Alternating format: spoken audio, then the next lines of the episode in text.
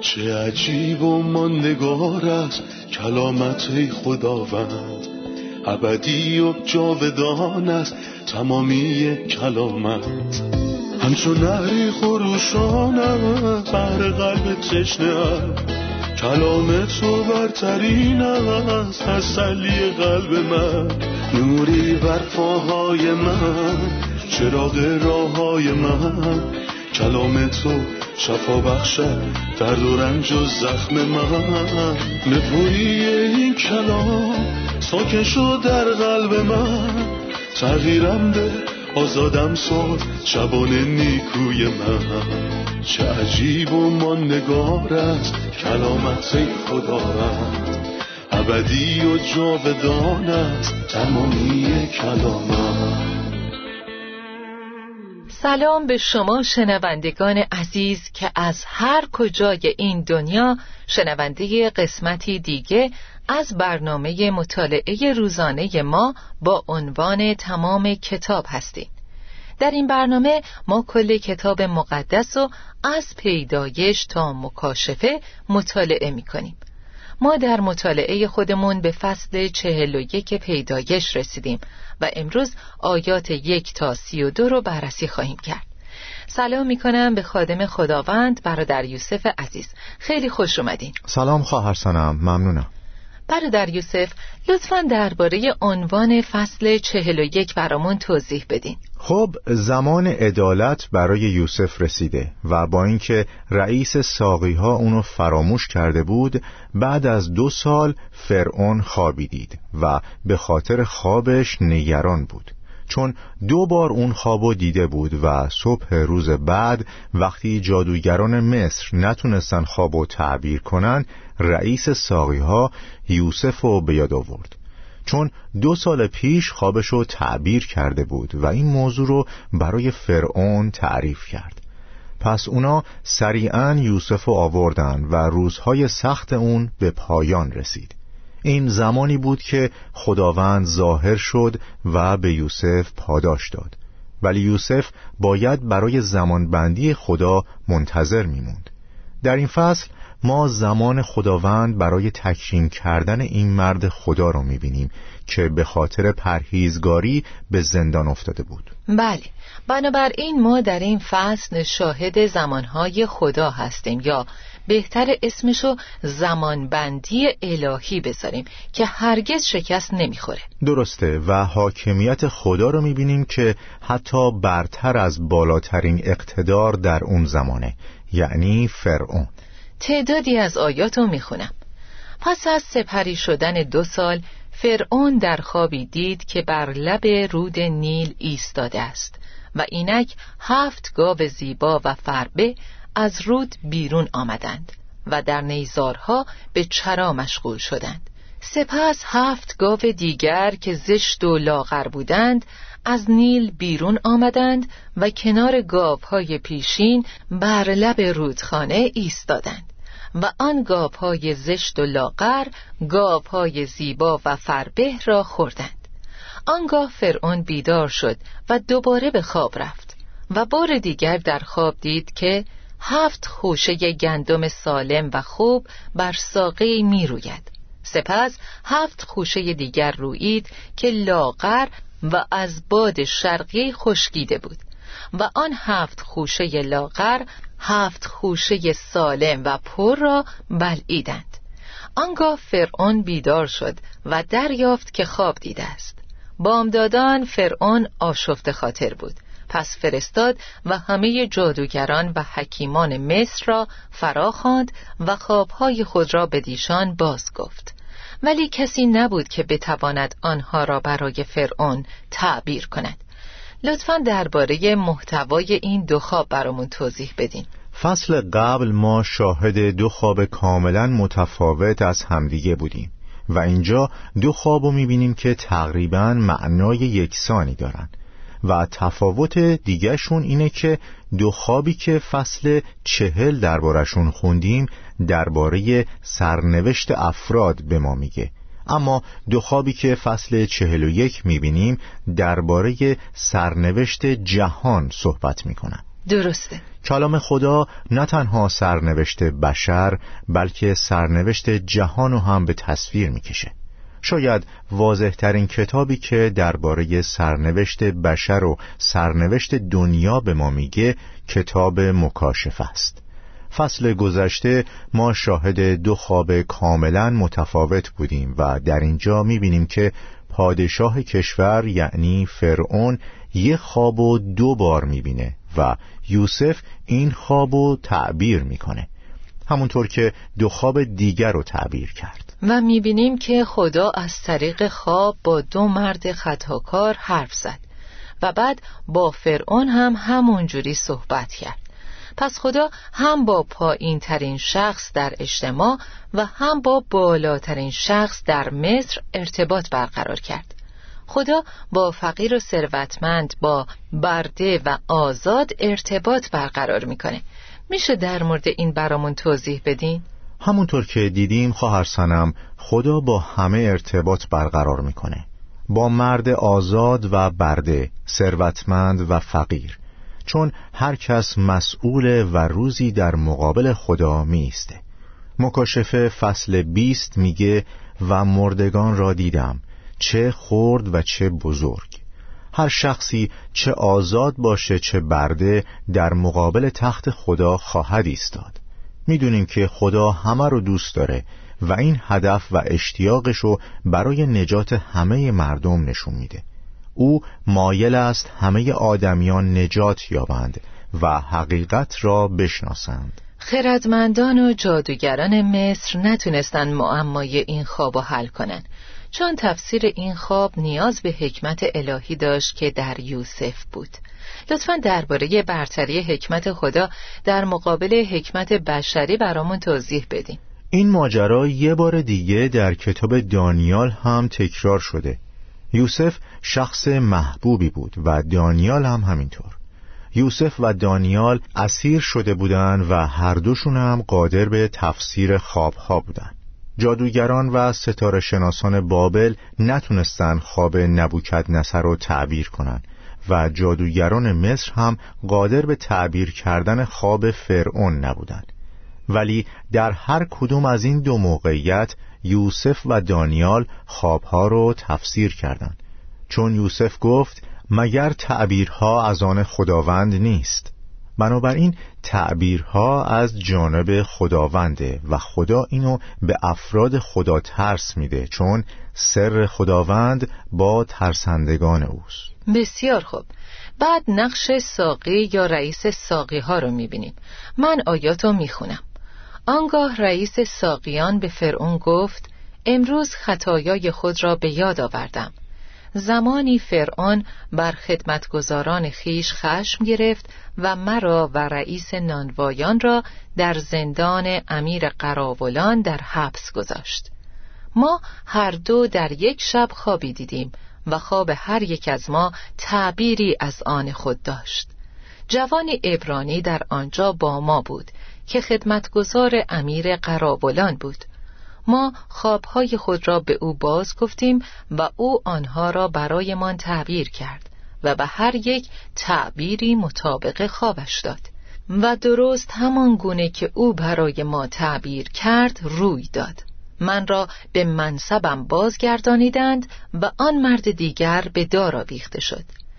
لطفا درباره حاکمیت خدا برای فراموش کردن و به یاد آوردن رئیس ساقی ها و اینکه چطور درباره یوسف که مشکلشون رو حل کرده بود صحبت کرد توضیح بدین. حقیقتا خدا بر همه چیز حاکمه و اگه فرض و بر این بگیریم که رئیس ساقی ها یوسف رو فراموش نکرده بود و دربارش به فرعون می‌گفت به احتمال زیاد فرعون یوسف رو آزاد می‌کرد. و در این صورت این احتمال وجود داشته که یوسف بعد از آزاد شدن فکر برگشتن می‌کرده و دیگه در مصر جایی برای موندن نداشته. چون به عنوان یه برده به فرمانده محافظان فروخته شده بود و به فرمان اون زندانی شده و بعد به دستور فرعون آزاد می‌شد. بنابراین به احتمال زیاد به کنعان برمیگشت چون دلتنگ پدرش بود ولی من فکر می کنم وقتی دو سال بیشتر در زندان موند یوسف تصمیمش رو گرفت و فهمید که خدا نمی‌خواد که به کنعان برگرده و دیگه به اونجا نمی رفت مگه به فرمان خداوند. برای همینی که بعد از دو سال از زندان آزاد شد. درسته. یوسف می‌دونست که خدا نقشه‌ای براش داره و خودش به برادراش گفت خدا مرا قبل از شما فرستاد تا زندگی مردم را نجات دهد. اگه رئیس ساقی ها یوسف رو از زندان بیرون می آورد و به کنعان برمیگشت چه کسی در مصر زندگی مردم و دنیا رو نجات می‌داد؟ یوسف بود که باید این کار رو می کرد ولی برای این کار باید بهای بیشتری می‌داد و این تصویری از مسیح که دنیا رو نجات داد. مسیح نجات رو برای همه مردم فراهم کرد. ولی بهای این نجات درد و رنج خداوند عیسی مسیح بود. برادر یوسف آیه نه میگه رئیس ساقی ها گفت امروز خطایای خود را به یاد آوردم. چرا به خطاهای خودش اشاره کرد؟ در حالی که خیلی راحت می‌تونست بگه من مردی رو می‌شناسم که می‌تونه خوابها رو تعبیر کنه. من می‌تونم به شخصیت های زیادی در عهد جدید اشاره کنم که وقتی درباره مسیح شهادت می‌دادن به گذشته بد خودشون اشاره می‌کردن مثلا اون مرد دیو ای که خداوند دیوهاشو اخراج کرد و بهش گفت آنها را از آنچه خداوند از راه لطف خود برای تو کرده است آگاه کن. مطمئنا وقتی اون مرد پیش مردم برگشت بهشون گفت که من گرفتار دیوها بودم و خداوند منو نجات و رهایی بخشید. یا زن سامری هم وقتی به شهر رفت به مردم گفت بیایید مردی را ببینید که آنچه تا به حال کرده بودم به من باز گفت. آیا این مسیح نیست؟ من فکر می کنم رئیس ساقیا هم اینجا همین کارو کرده. برای همین گفت خطایای خود را به یاد آوردم. یه روز وقتی در زندان بودم زندانی دیگه همراه من اونجا بود. اون مرد خواب منو به طور کامل تعبیر کرد.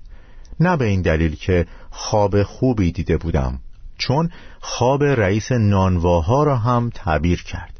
اون با شجاعت حقیقت و هم به کسی که نجات پیدا می کرد و هم به کسی که محکوم می شد گفت. و من فکر می کنم وظیفه ما توی این برنامه اینه که این موضوع رو اعلام کنیم که در آینده افرادی نجات پیدا می کنن و بقیه هلاک خواهند شد. این نجات برای افراد برتر و ویژه نیست بلکه برای کسانیه که به مسیح یگان منجی عالم ایمان بیارن و کسانی که نجات مسیح و نپذیرن مسلما هلاک خواهند شد. این انجیلی هستش که ما باید به همه مردم اعلام کنیم.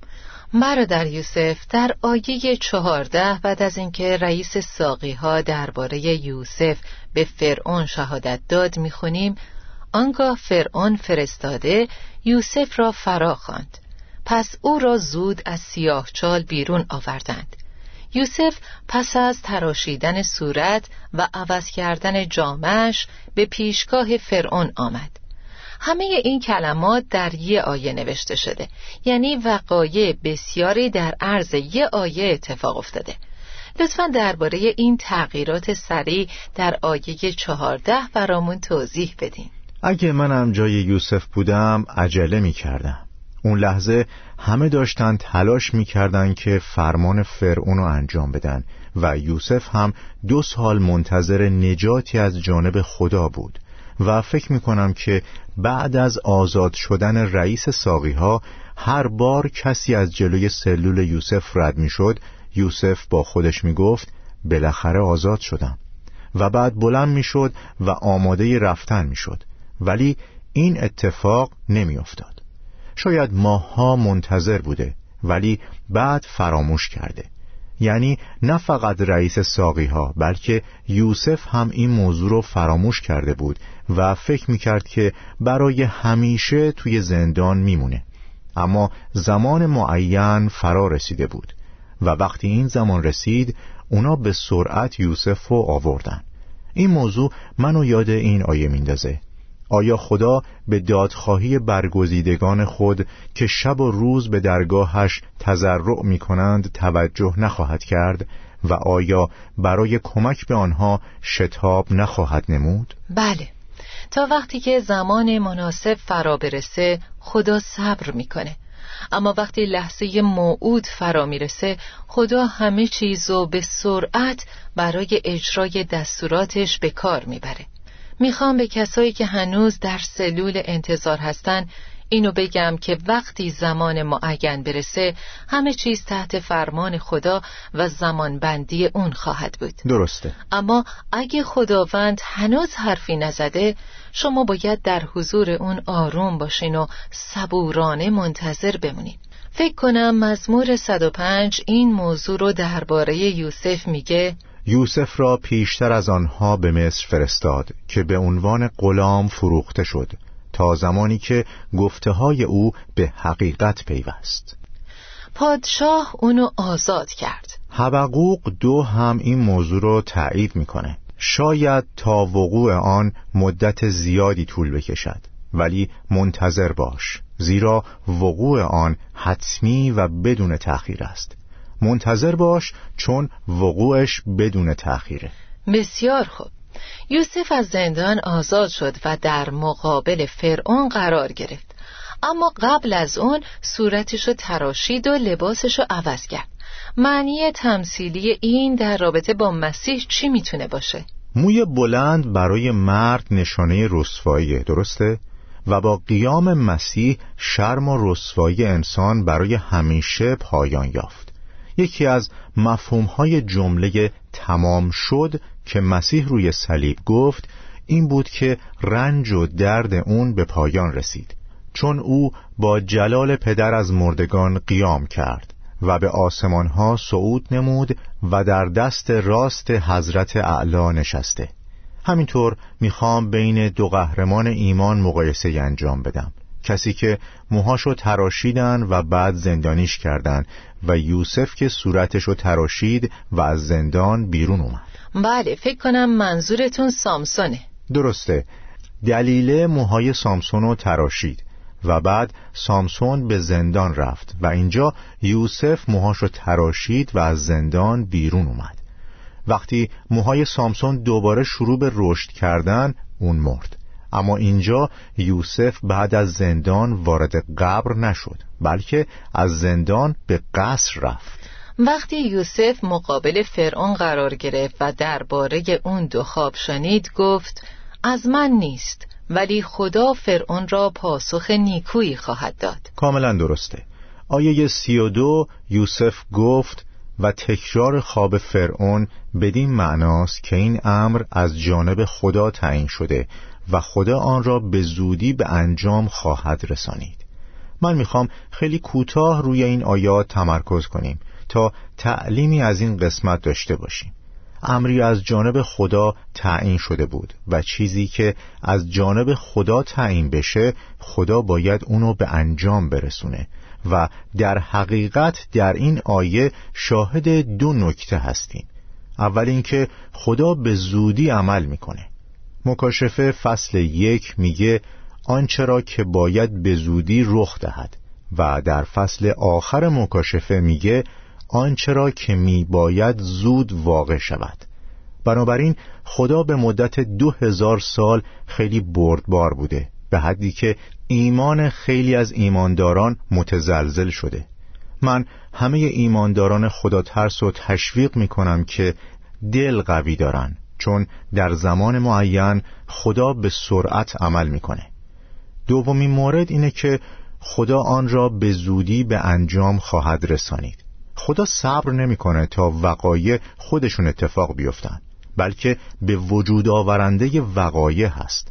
در یوئیل فصل دو آیه یازده میگه آنکه سخن خود را به جا میآورد قدیر است. خدا فقط سخن نمیگه بلکه به جا میاره همینطور که اشعیا چهل و شیش میگه آخر را از ابتدا و آنچه را که واقع نشده از قدیم بیان می‌کنم.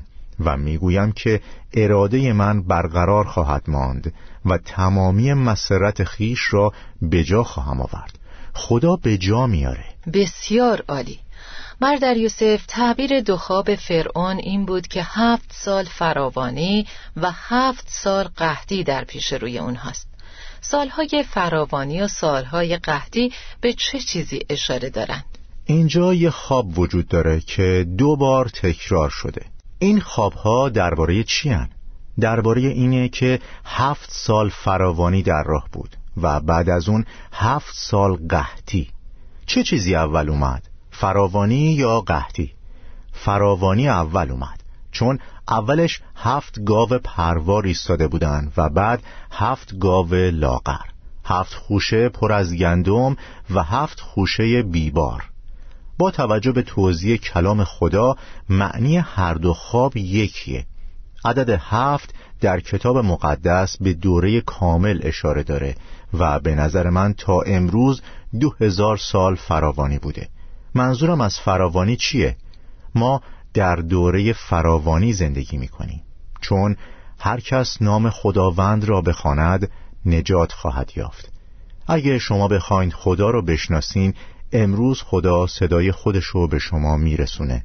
نه فقط از یک دو یا سه شبکه بلکه به وسیله شبکه های زیادی که همگی یه پیام یعنی پیام خدا را اعلام می‌کنن.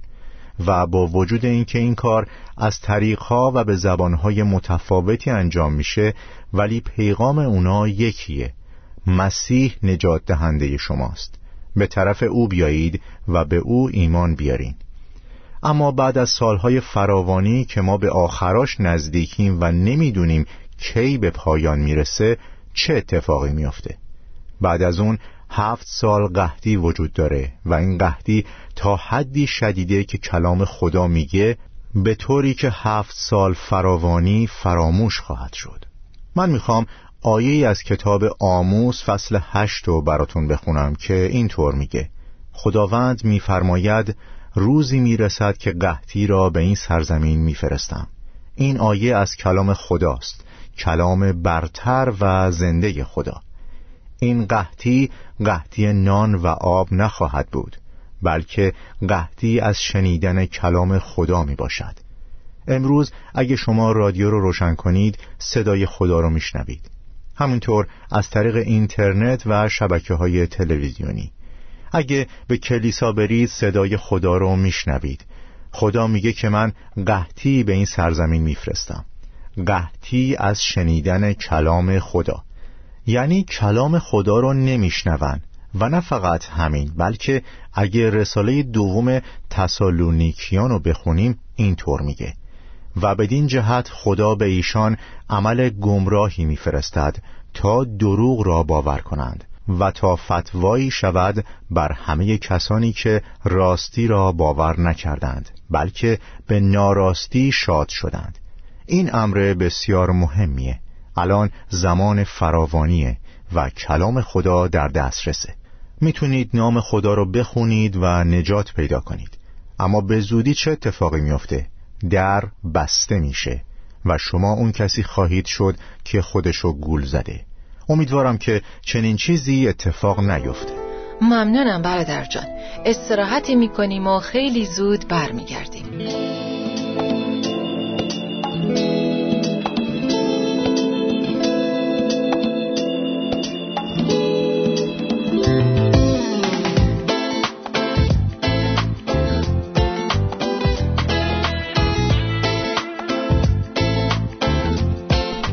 در آیه 25 می‌خونیم خدا آنچه را که قصد انجامش را دارد به فرعون گفته است.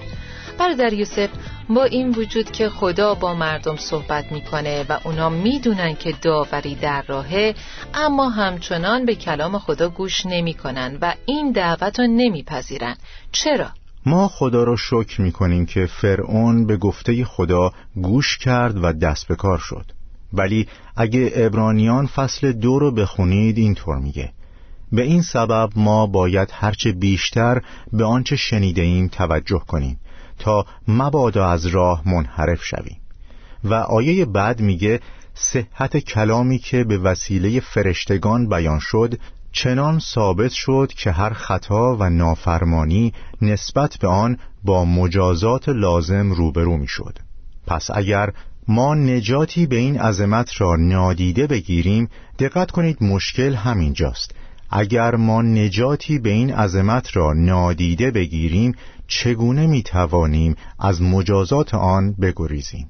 زیرا در ابتدا خود خداوند این نجات را اعلام نمود و فصل بعدی یعنی فصل سوم اینطور میگه. پس چنان که روح القدس می‌گوید امروز اگر آواز او را بشنوید دل خود را سخت مسازید. قلب خودمونو سخت کردن یا سرکشی کردن ما را از شنیدن آواز خدا باز میداره. خدایی که تا به امروز ما رو صدا می‌زنه و میگه گرانباران نزد من بیاین و از من نجات رایگان دریافت کنین. همینطوره. می‌خوام که درباره داوری خدا در آینده توضیح بدین. چون مردمی هستن که میگن چیزی به اسم جهنم، داوری یا عذاب ابدی وجود نداره. و در این فصل درباره داوری که بر سرزمین مصر میاد صحبت می‌کنه و در آیه سی و دو میگه این امر از جانب خدا تعیین شده و خدا آن را به زودی به انجام خواهد رسانید. خدا چیزی رو که تعیین کرده بود به انجام میرسونه.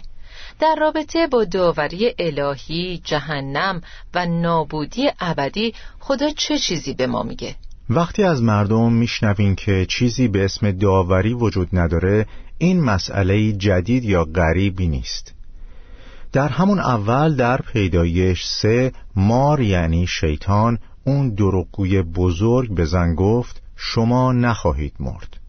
امروز شیطان نمی‌تونه به مردم بگه که شما نخواهید مرد چون مرگ موضوعی واضح و بدیهیه. اما در عوض میگه داوری وجود نداره. با این حال کلام خدا میگه همانطور که همه باید یک بار بمیرند و بعد برای داوری در حضور خدا قرار گیرند.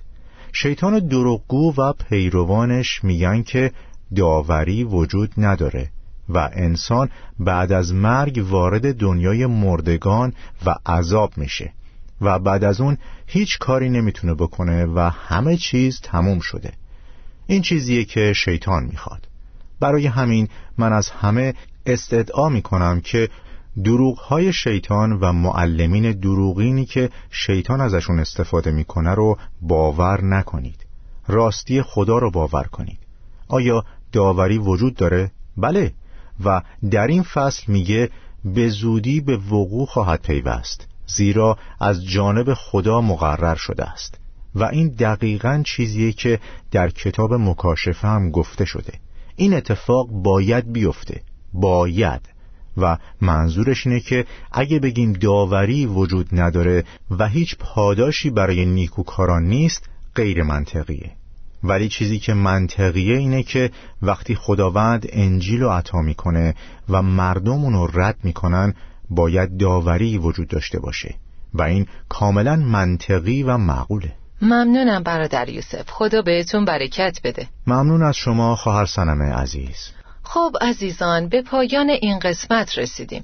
بیاین با هم این درس رو مرور کنیم تا ببینیم از درس امروز چه چیزی یاد گرفتیم از این آیه برکت گرفتیم که می‌فرماید آیا به دادخواهی برگزیدگان خود که شب و روز به درگاهش تضرع می کنند توجه نخواهد کرد و آیا برای کمک به آنها شتاب نخواهد نمود؟